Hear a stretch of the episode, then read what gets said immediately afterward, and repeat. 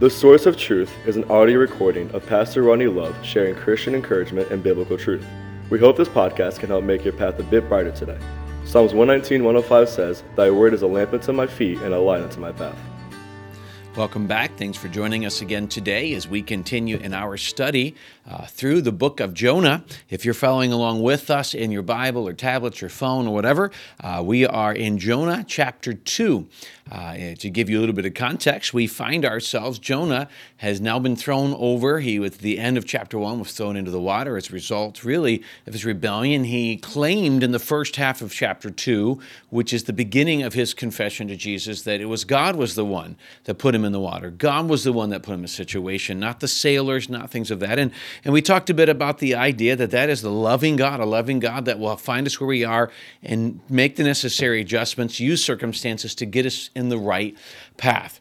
Uh, what we're going to do is we're just going to walk through for a couple more minutes a breakdown of the second half of uh, Jonah chapter 2. Uh, the first half, and I love this, the first half talked a lot about uh, Jonah acknowledging why he was there, the condition that God had put him there, um, that to an extent, he deserved to be there, and it was God's hand. Now, again, you see, some people can see it as harsh. I see it as loving and gracious, as God's grace.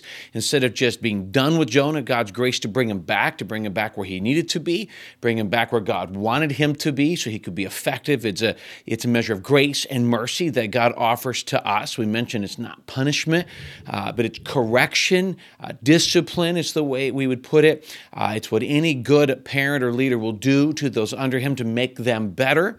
And uh, so now what we get to is the second half of this chapter really begins to reference, you go past what God has done, and now you begin to see Jonah's view of God. Now, obviously, outside of this problem with Nineveh, Jonah probably already thought this way. He was a prophet. Uh, kind of the roles reversed for a bit here because for whatever reason, he just did not want to preach uh, to Nineveh. So we start, he talks a little bit about his condition in verse 5, acknowledging, he says, The waters surrounded me, even to my soul. The deep closed around me, weeds were wrapped around my head. So you, he has a full understanding of where he's at. Obviously, he's in the belly of a fish, a whale, more than likely. Um, he knows that he's consumed in the bottom of the ocean and all that's going on. Uh, he's sitting in this place with weeds and things wrapped around his head. Um, he's acknowledged the depth of his condition, acknowledges of God, the grace of God, but he's there. Uh, and here, here's the thing that we pull from that is that no matter how far you might go from God, no matter how far you feel like you've gone too far to come back, God is always there to bring us back. God is always there to forgive. God is always there to offer grace. God is desiring to do that.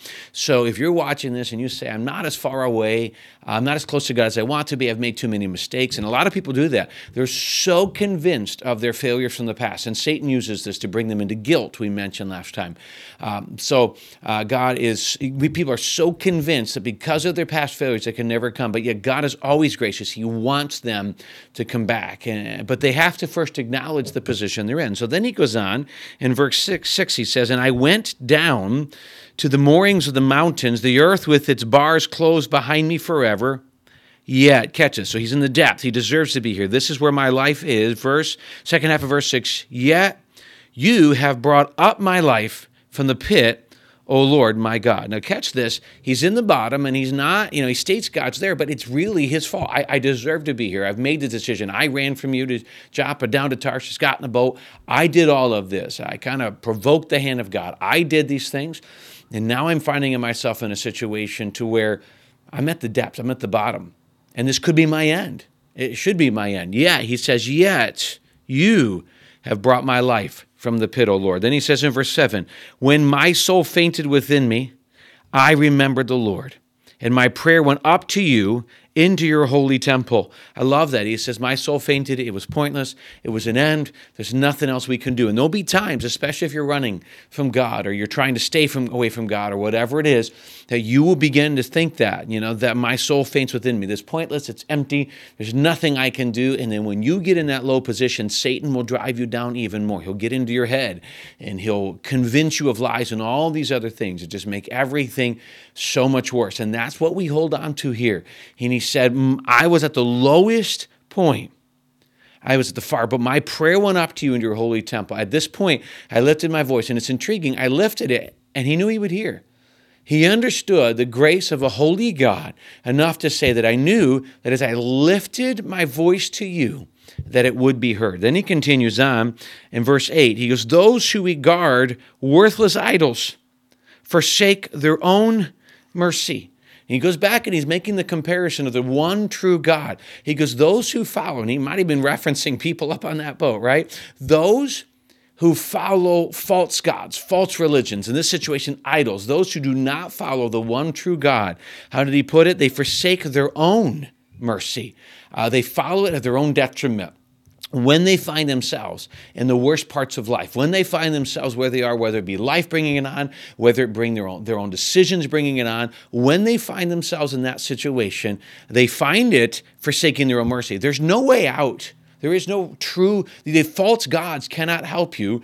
Only Jehovah God can. And that's what he's referencing. And then back to verse uh, 9. But I, but I will sacrifice to you with the voice of thanksgiving. I will pay what I have vowed. Salvation is of the Lord. So he comes in and says, I will sacrifice to you with the voice of thanksgiving. You know, I love that. Jonah did not like what was asked of him. Jonah was running from what was asked of him. But when it finally came down, he says, I will sacrifice to the voice of thanksgiving. You will find yourselves in times in life where things don't make sense. They seem harsh, it's unfair. And when you are still being thankful, as much of the scripture tells us to do, to be thankful about it. It is a thanksgiving of faith. It's a voice of thank. It's a sacrifice. It's a how do you put it? It is a um, uh, th- uh, sacrifice to you with the voice of thanksgiving. I'm going to be grateful to you, even though this is not what I personally want. I'm grateful for your grace and your mercy to you. And so there's a great worship and sacrifice, and he acknowledges my salvation. True salvation is of the Lord. Then, of course, in verse 10, the part we know. So the Lord spoke to the fish, and it vomited Jonah onto dry land. So God had used the fish to bring Jonah back to where he'd started. He'd gone down to get into that boat to go the opposite way. And so God takes the fish and gives him a, a journey right back to where he started.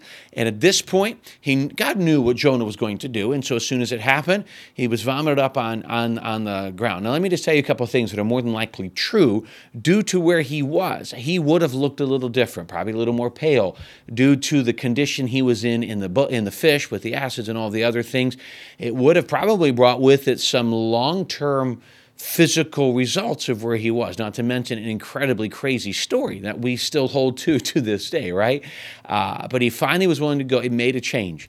Uh, our decisions, we can come back, but sometimes we carry the results of those decisions, some of those physical results of those decisions with us. But yet, in all of that, we come back to the God of grace, the God of mercy. And if we're willing to turn, He's always willing to accept and always willing to bring us back to where we need to be. Hope that's an encouragement where, where you find yourself. You can always come back to God. He will always accept, always love, and always forgive. May you never forget that.